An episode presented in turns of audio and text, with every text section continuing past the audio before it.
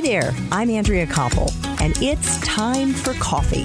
The podcast where you get to hear firsthand what the jobs and careers that interest you the most are really like. Hey there, Java junkies! If you are an aspiring journalist, and you're gay or queer or trans, then this is the episode for you, my friends. Cause my next guest is a badass video reporter and senior producer at the Wall Street Journal. But before I introduce my friend and former colleague Jason Bellini, I want to make sure you're all signed up for the Java Junkies Journal. That's our weekly newsletter that we send out bright and early on Mondays to give you the inside track on the five episodes we're dropping that week. Otherwise, you won't know until the day of whose episode is dropping. So even if you're subscribed, it is a great way to preview whose episodes you're definitely going to want to binge on during your morning commutes. Just head on over to Time for Coffee at the Time for Coffee website, time the number 4coffee.org and sign up.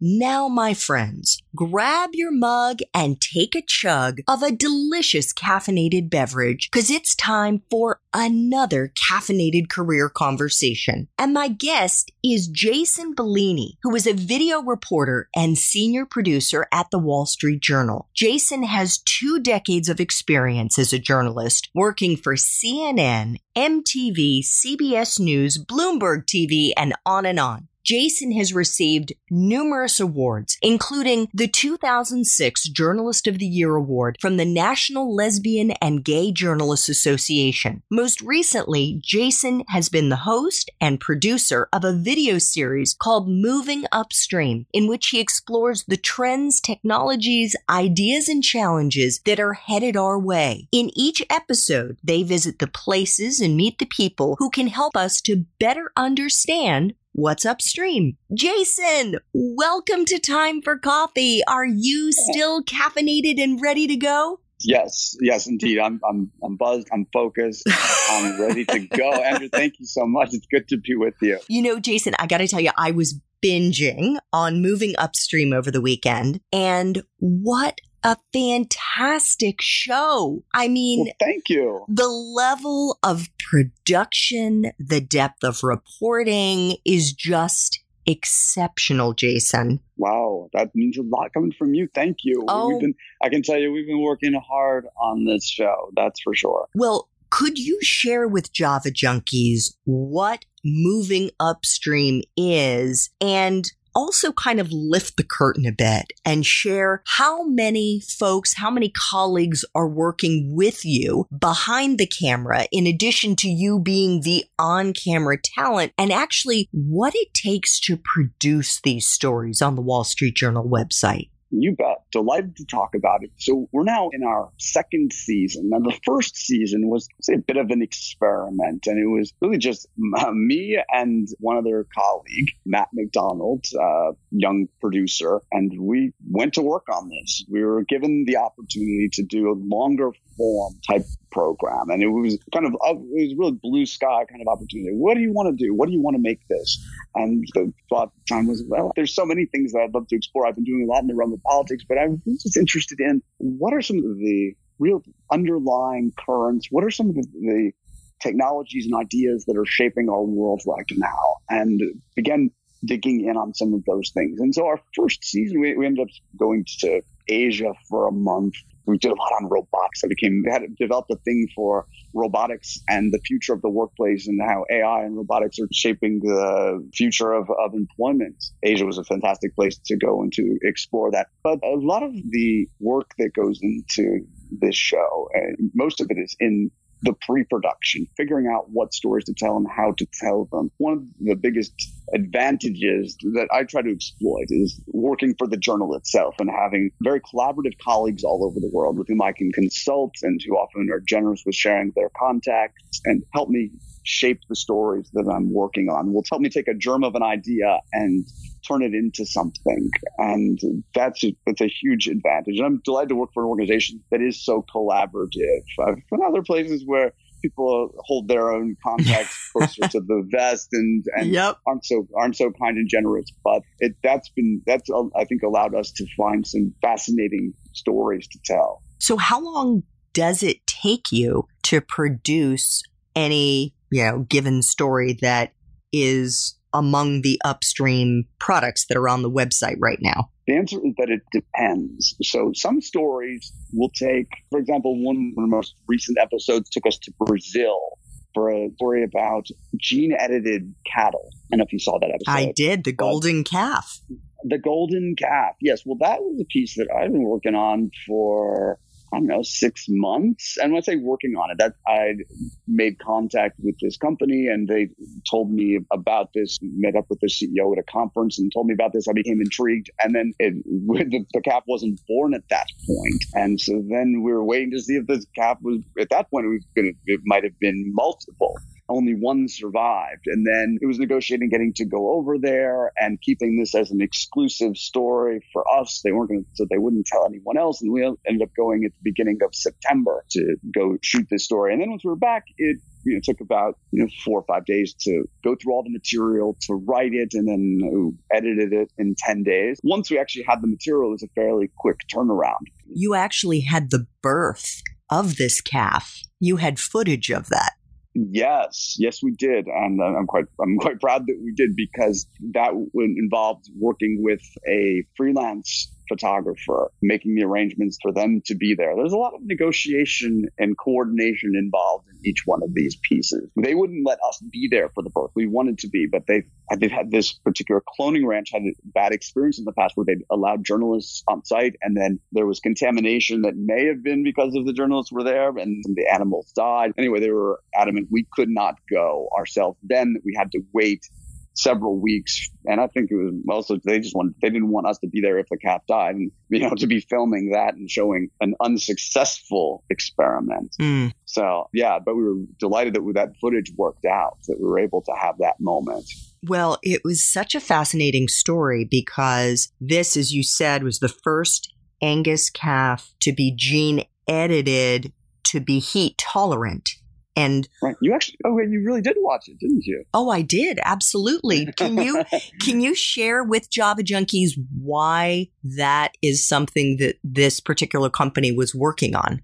They've had a number of projects in the gene editing realm. That's what they do. And the reason why they were interested in this is, I mean, they're, they're a company. They want to, it's about ultimately about making money. They see a big financial opportunity. If they can take prime Angus elite cattle from the United States and have them thrive down in the tropics where they don't do so well because of the heat.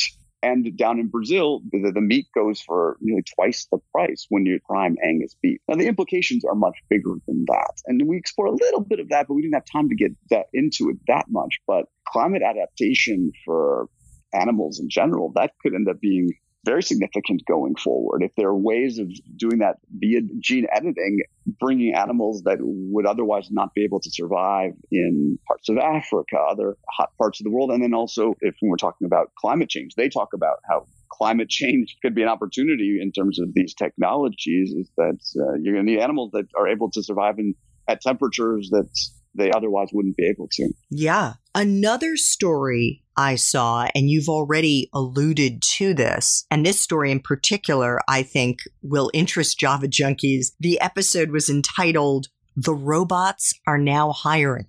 Oh, yes. This was an interesting one. And credit goes to my colleague, Hilke Schellmann. She came on for the new season and she came on board with some really interesting ideas. And she'd actually been intrigued by this and been at some conferences where she was doing reporting on this to kind of tease out the idea that there are now companies that are providing services to Fortune 500 companies, companies all over the world to help them be more efficient in their hiring. And Interestingly, they're using artificial intelligence, machine learning to analyze video interviews. Now, video interviews, it turns out, and I've talked to a number of young people who've graduated from college and applying to jobs, and they're doing video interviews. I took one for a customer service rep, and I did horribly on it, where you're given a scenario. How would you respond to this? And you pretend like you're in that role, in that job, right? What you may not know, you probably don't know, is that it could be analyzed by artificial intelligence before a human ever watches it, if a human ever watches that video interview. So what's that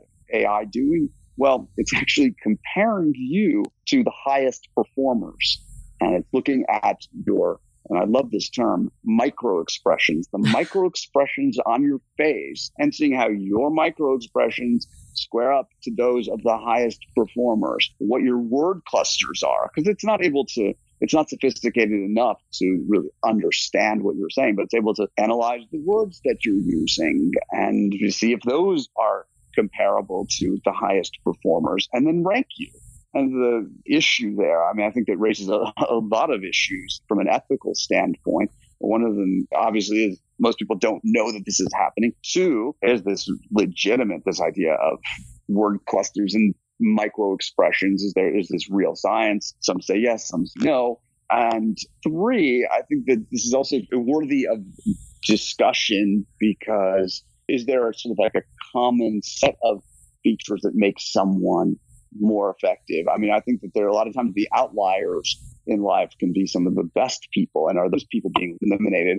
And really this is being used as a filtration device. Now HireVue the company that we visited in utah that's one of the most popular platforms they say well no the, the companies can watch all of the interviews and be evaluated by a human. And i asked well does that mean that everyone's going to watch? Why don't they just look at the top five? People are busy. They don't have time to watch everybody else. Watch the top five who've been ranked and choose from them. And they said, well, the companies can do that. And so I can only imagine that that's probably what's happening. Yeah, I remember I saw that part of the piece and I think they said, well, maybe they'll watch your answer to a question. They're not necessarily yeah. going to watch the whole interview, but maybe they'll look at one piece of it. And I thought that piece in particular, Jason, it looked like it took a lot of time and there was a fair amount of post production that was involved in pulling it together. Do you remember how long that took you, the whole sort of soup to nuts process to get it on the web? Actually, well, when after we shot all the material and we visited several locations for doing this, then I took about three weeks or so. The most challenging part of the process was not in the actual editing of the video and putting together the animations and the graphics. It was the reporting itself and the journal. It's a challenging place because the standards are very high. And I, I know it's true of other news organizations as well. But I mean, they're incredibly tough. You're subjected to a lot of a rigorous review from our standards department. This one didn't have that many legal issues involved, but you're challenged by your colleagues to make sure that you are really like everything is locked down and absolutely correct. And the journal also has a policy and it's a very strict policy, which I respect it's called the no surprises policy. And what that means is anyone you mention, any individual, any company, institution that you mention, they should not be surprised when they see in the Wall Street Journal or watch a Wall Street Journal video themselves mentioned, mm. right? You need to reach out to them, give them an opportunity to respond, to comment, to clarify. And that takes a lot of work. So if someone mentioned, it's not just what I'm saying in the story, but if someone else, if someone we're interviewing mentioned a company that they were applying to, well, we have to reach out to that company and, and try to find out, okay, is this true? Did they actually apply to them? What does the company say? Did they apply this technology? And so it takes a lot of work to nail all that stuff down and to adhere to that policy. Yeah, definitely. Jason, take us into a typical day. And I know you're a journalist, so there really is no typical day, but to the best of your ability, what would we be seeing if we were kind of a fly on the wall watching you as you go through your day at the Wall Street Journal? Typical day. Okay. Well, I first wrestle with my alarm clock and we, we, we battle it out usually for a good hour or so because I set it for an unrealistic time. I say I'm going to wake up at 7 a.m. and it's trying to make that happen. And then usually it doesn't wake up until about 8. And then I'd go get first cup of coffee and I'm reading in on the news because I know that once the day gets going, I'm not going to have an opportunity to really kind of sit down and read articles and know what's going on in the world. So I, I try, I value that time. So usually I get myself an hour to read, we call it reading in. Mm-hmm. And once I've done that, then it's tackling the mountain of emails. I try to make that the first thing, or unless there's anything more urgent. And it's a lot of times I'm working on usually what five, six stories at once, and so there's incoming traffic, things that need to be dealt with on those stories. And so that, that honestly takes a couple hours of my day. Sometimes it's just dealing with you know keeping these stories on track, keeping them moving, responding to sources, asking questions, doing the back and forth. Then I'm oftentimes delving into a script and sometimes multiple scripts. We've got new material that just came in. Okay, I need to watch that. I need to find the best moments in that and figure out how that fits into the story. I'm coordinating with a video editor, coordinating with the producer of the piece. And from there, it just I feel like I'm just on the treadmill. You crank it up to 10 and I'm just running, running. I, if I'm lucky, I'll race downstairs, third floor, grab some lunch to eat at my desk, and it's just go, go, go, go, go. And phone calls. I usually have several phone calls scheduled during the day, four or five different calls, maybe related to the story I'm working on now, or maybe related to a story that seems like it might have potential six months from now. So you got to keep priming the pump if you want to have stories for the future. Now, you can't just worry about today. You got to be worried about six months from now as well. The day keeps going on and on and on. If I'm lucky, I'll escape to go down to the gym for an hour. I haven't been as successful with doing that lately. I've just been too busy. Oftentimes we're coordinating to trips and travel. And then before I know it, it's what, 7, 8 p.m. and realize, okay, all right, I'm exhausted. Time to go home and whatever the evening will bring and rinse repeat. That's that's a. It's, it's, it's, hectic. It's hectic, but fun. But it's a lot of fun. I would think that one of the skills that is essential to be the kind of a journalist that you are, because there, of course, are folks who just do one story or maybe five stories in a year, right? But to be the kind of journalist that you are who is doing long form pieces, but has five in process at any given time is you need to be one hell of a multitasker. One hell of a multitasker. And also, I don't think it's possible without really using the calendar well. I basically I'll look at the stories that I'm working on, and, it could be five, ten things, and I'll go through each one of them. They're like, okay, what can I plug in into my calendar today to keep that one moving, to keep advancing that one? I don't have an assistant. I'm my own assistant. I've got to schedule my time and make sure that there's things that are locked down.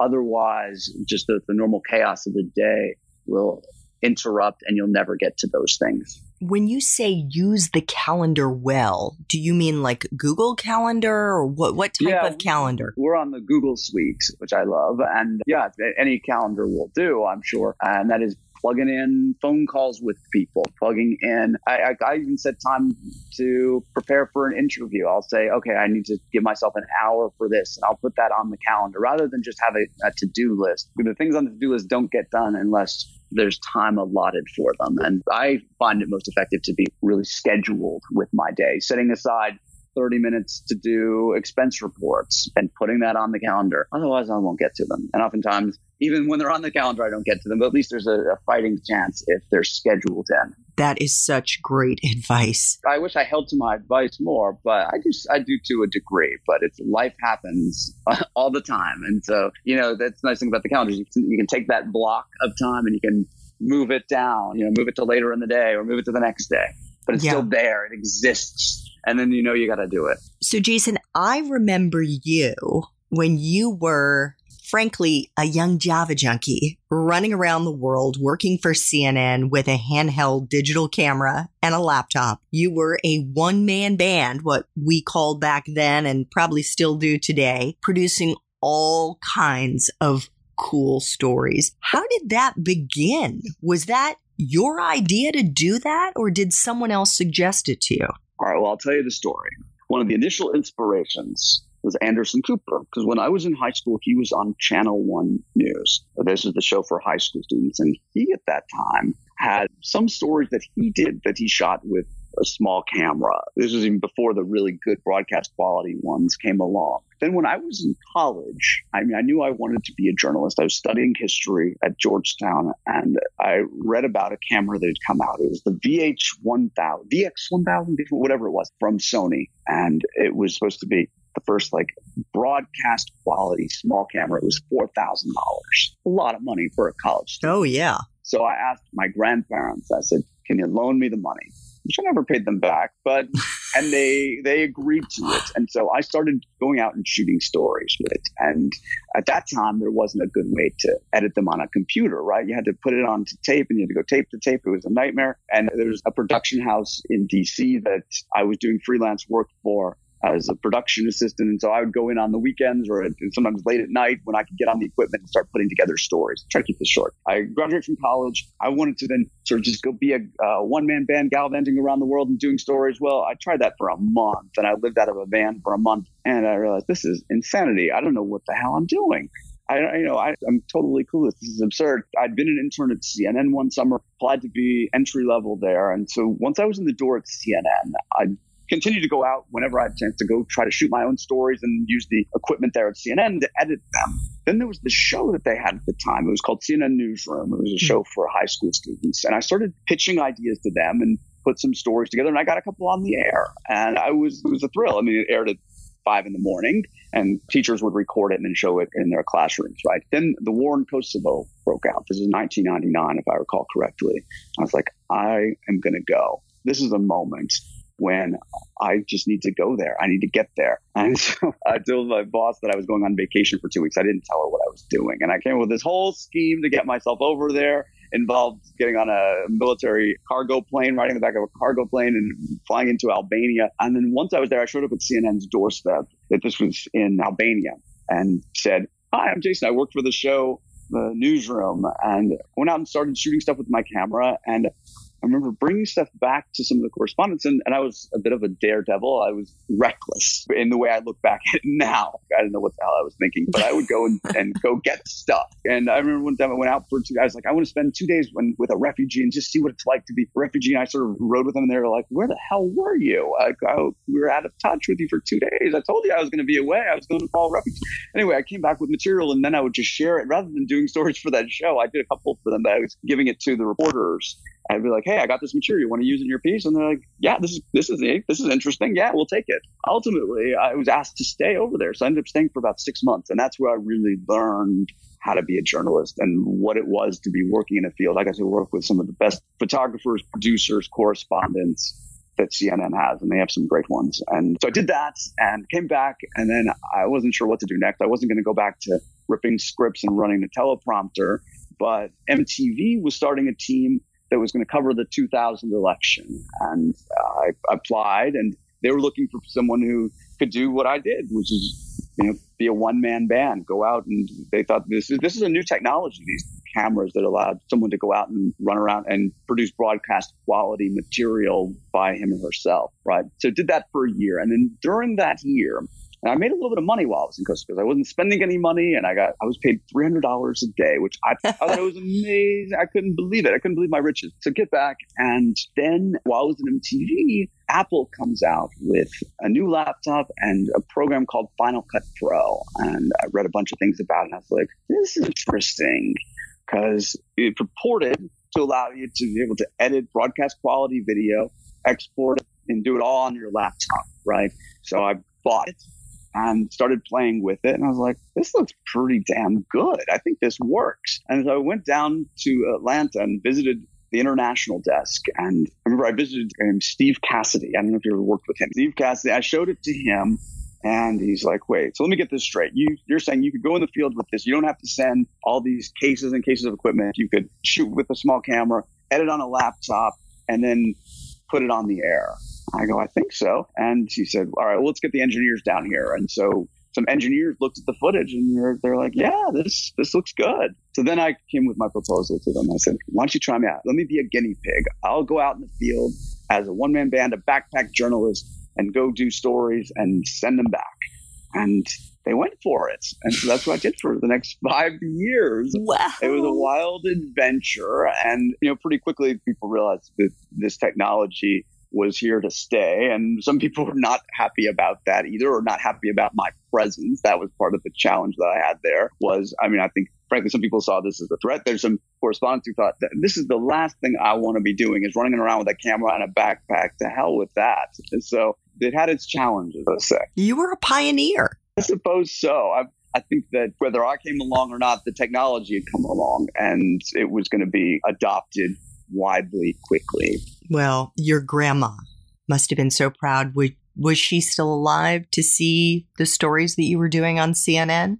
Sadly, she was not. She died my senior year of high school. So no, oh. she never she never got to see that work for CNN. Oh well, I'm sure the rest of your family was really proud. Indeed, they've been um, amazing supporters of mine. That's for sure. So, Jason, you've had quite the career, as we're mm-hmm. as we're hearing here, and that career has been recognized. You got the 2006 Journalist of the Year unbelievable from the National Lesbian and Gay Journalists Association. I mean, not just like getting a medal for a story, but for the year. How did you win that award, Jason? And what was it that helped you win it? So, after CNN, I took a job on a program called CBS News on Logo. The Logo was a channel created by MTV to serve the LGBT community. They contracted with CBS News for CBS News to do a news program for them. So I worked for CBS News as the host and correspondent for this program. And this was something really new. The network had just gone on the air and I felt like I was, you know, taking a pretty considerable risk going and doing this because my parents were, were, were particularly worried. They thought, you're going to be known forever as a gay journalist. Why are you doing, why are you doing this? Why do you want people to know all this about you? Da, da, da, da. But I felt like, I think one of the reasons I, I did it was because to me, it felt courageous. Like a, a courageous thing to do. And so, and that's why I told my dad, I was like, look, I feel like you, you've always encouraged me to be courageous in my life. And I feel like this is honorable and courageous because this is also a time when LGBT issues were really contentious in America. I know they are still now to some degree, but I mean, this is way before gay marriage came along. This is when, you know, we still had don't ask, don't tell policy. Was when America was really wrestling with, and the re- most reasonable Americans were wrestling with their comfort level with issues surrounding LGBT rights. And so it was a fascinating time to be delving into those issues, to have it as a beat. I, so basically, I was on the LGBT beat for several years. It was during that that I was honored the Journalist of the Year award. And I think it was partly because I was the face of something that was very new, a, a broadcast that was done by a mainstream news organization for the LGBT community. Do you think that journalism is a good profession for young LGBT, and I'll add Q people to pursue? And by that, I mean, is it an industry in which being LGBTQ is embraced and supported and respected?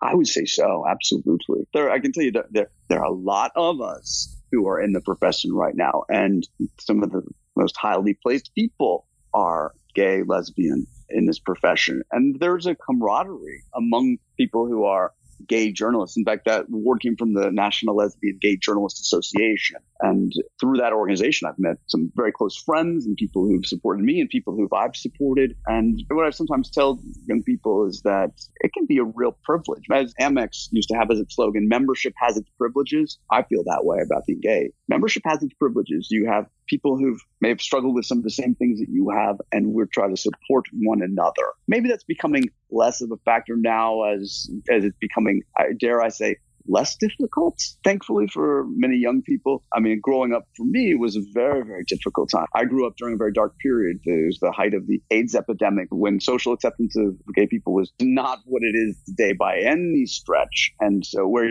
where most people were still hiding in the closet, right? But I think that it's a great profession to go into because you'll find people who can, who'll support you Two, I think if I go sort of deep here for a moment, I mean, I do feel like the gay experience, and I think this is true for many of us, is that we were sort of on the outside looking in, had that feeling. I don't know if young people feel the same way now, but I certainly did. I, on the outside looking in and kind of analyzing and trying to understand yourself and having to wrestle with you know deep questions of identity at a young age and i think it sort of created the empathy that we discussed earlier that i think is part and parcel of being a great journalist. I think those factors all play a role in who I am as a reporter and helped shape me into being a better reporter. And that idea of being an observer, that I think helps me helps me every day. That's what I do. Mm, thank you so much for sharing that, Jason. I think it's important for all of us to be able to have those authentic voices put things in perspective for us because for young Java junkies today who may well still be struggling for whatever reason with being gay or trans or fill in the blank, Yeah. they may not, for any fault of their own, but just not realize how far we have come in this country. Ain't that the truth? It's been fascinating to be on this journey uh, that be myself on the journey that America has been on. It's been one of the amazing transformations of our lifetime is to see the change in attitudes and the change in institutions. And there have been some real heroes in the struggle for America as a whole to understand who we are and that we're everywhere and that we bring a lot to this world. Amen. So, Jason, I want to flash back to when you were a Java junkie in college and you were at Yes, Georgetown. Is that right? correct. And you got your BA in history. I'm guessing the answer is yes here. You knew what you wanted to do with that degree when you graduated. Is that right? Oh, I did. I did very much so. And I had gotten advice from people from through internships who said, just become a great thinker, read, learn, write.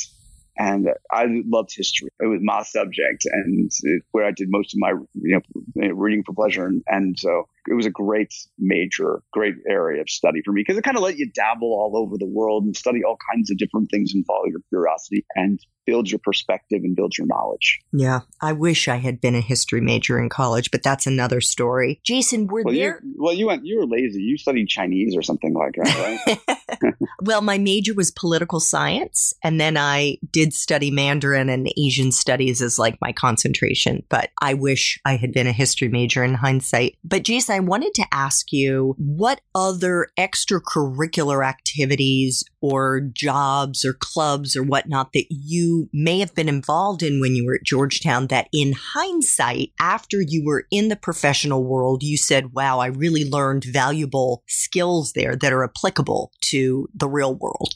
oh, good question. All right, you're having to make, make me think back. Well, I was part of the LGBT club at, at Georgetown and uh, made some friends there that stayed with me for life. A lot of my time, I think, as I mentioned before, was running around with my own camera doing doing my own story. So I wasn't too involved in clubs. I never joined the newspaper. I was kind of doing my own thing, and I also ended up free, doing freelance work on the side for Channel One as a producer. I became through an odd set of circumstances became their DC producer. Oh, which is wow. really weird. I don't think they realized how young I was. I don't know. It was, the whole thing was still still kind of baffles me how that happened. But that was taking up a lot of my time outside of my studies. Well, let me ask you because you in the espresso shots alluded to having taken off a year when you were an undergrad. When was that and why? So that was after I, I finished my freshman year at Northwestern. I was in the Medill Journalism School, and I was actually going through crisis, kind of an emotional crisis, an identity crisis. I was at that point deciding, do I want to come out? And I kind of realized that I had to if I was going to be happy in life. And I was just also just kind of I felt a little bit lost at that moment, and and so I was like, I just, I'm not concentrating well on my studies. I don't even know like why I'm in the journalism school, but now I want to study history. I don't know what to do with myself. I just need to get away. And also, I, I was just kind of feeling, I know, a little bit burnt out. I don't know. And I was like, I, fuck it, I'm just going to go, go somewhere. I'm just going to go just see what happens. And so I, I bought a plane ticket to Australia and didn't have much money left after that and, and ended up just sort of hitchhiking my way around and doing jobs here and there. Um, it was really just, just just kind of test myself, just see, you know, can I can I survive on my own without much money and just see what happens. And took some funny jobs. I sold potpourri door to door for what, like a month. I was a door to door potpourri salesman, and and I learned some. I learned some of my most valuable life lesson doing that. There's this guy who's a, this brilliant guy Uh, that I met who was staying at the same hostel that I was. And he went out with the van each day to go sell potpourri as well. You go to different neighborhoods. And the first day I went out there, I went door to door, very earnestly trying to sell this junk, this overpriced junk. And came back to the van and I, you know, I had most of my dried flowers and potpourri. And this guy, Steve, this was empty. I was like, what? How you, we're selling the same thing. How, what did you do differently? And he took a drag of a cigarette and he's like, what are you telling people? And I was like, well, you know, that they're lightly lacquered, scented, da, da, da, da. And he's like, well, no, that he's like, you're going about the wrong way. Don't think of yourself as a door to door potpourri salesman. Think of yourself as a door to door entertainer. I was like, what? And he's like, come up with a shtick. And, and just if you can make people laugh, if you can engage people, they'll buy something from you. It's a token. And I was like, ah, okay, all right, I accept this challenge. And so then I started going out and I tried out different material. And I, I'm not much of a comedian, but I don't know, I just had fun with it and just tried to connect with people. Every time the door opened, you had to try to assess the person in front of you and be like, okay, what's what's going to keep them from shutting the door on me and have them at least talk to me and engage with me and have a conversation with me. And you know, it's funny now that I'm talking about. I haven't thought about this for for a long, long time, but I think about it. It's it's a little bit like being a journalist, where you, people are opening the door and you're trying to, as you used the word before, sort of seduce people to keep the door from closing. And you got to make some snap judgments and develop ins for okay, how can I engage this person so that they don't slam the door before they've given me a chance. Mm. That is such a great story, Jason. bizarre, bizarre. Right? No, but you know what? It's it's made up the fabric of your life and it's obviously influenced the person that you've become. And so interesting. Jason, final time for coffee question. If you could go back to college and do it all over again, but based on the wisdom that you have now, what advice would you give yourself? Ooh, oh, I've thought about this. I've thought about this. One thing I would really wish I had done was master the language. I studied Spanish, but I mean, I, I wish I'd learned Arabic or Chinese and that would have been, you know, you don't have the time once you graduate from college, or most people don't. I certainly didn't, to be really learning a language and mastering it.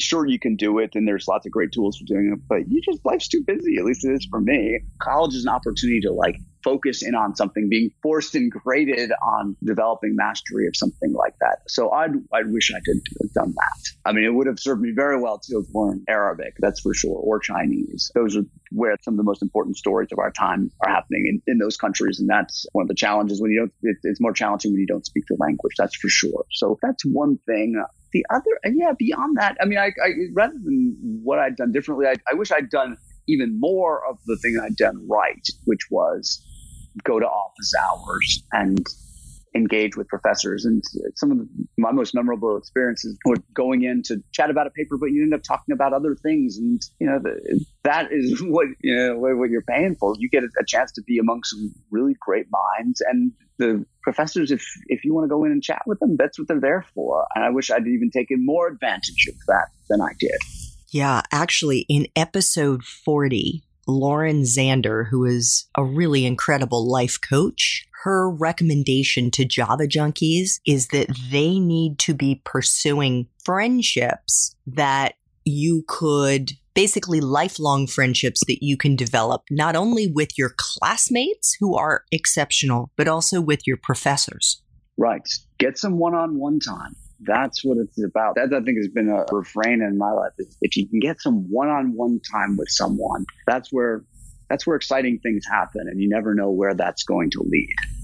Well, Jason, we know where your career is going to continue to lead, which is. I, I, I don't know where it's going, but. Uh, I think what I mean by that is you are such an exceptional person, clearly unbelievably courageous, not just in some of the stupid things that you've done, like when you were in Kosovo and, and whatnot, putting your life at risk, but also some of the trailblazing things that you have done as a proud gay man. And I know, Jason, you have a plane ticket. And speaking of wishing that you spoke Arabic, you're headed off to the Arab world tonight. So I wish you a safe journey and look forward to seeing the stories that you're going to be coming back with. Thank you so much for making time for coffee with me and the Java Junkie community today.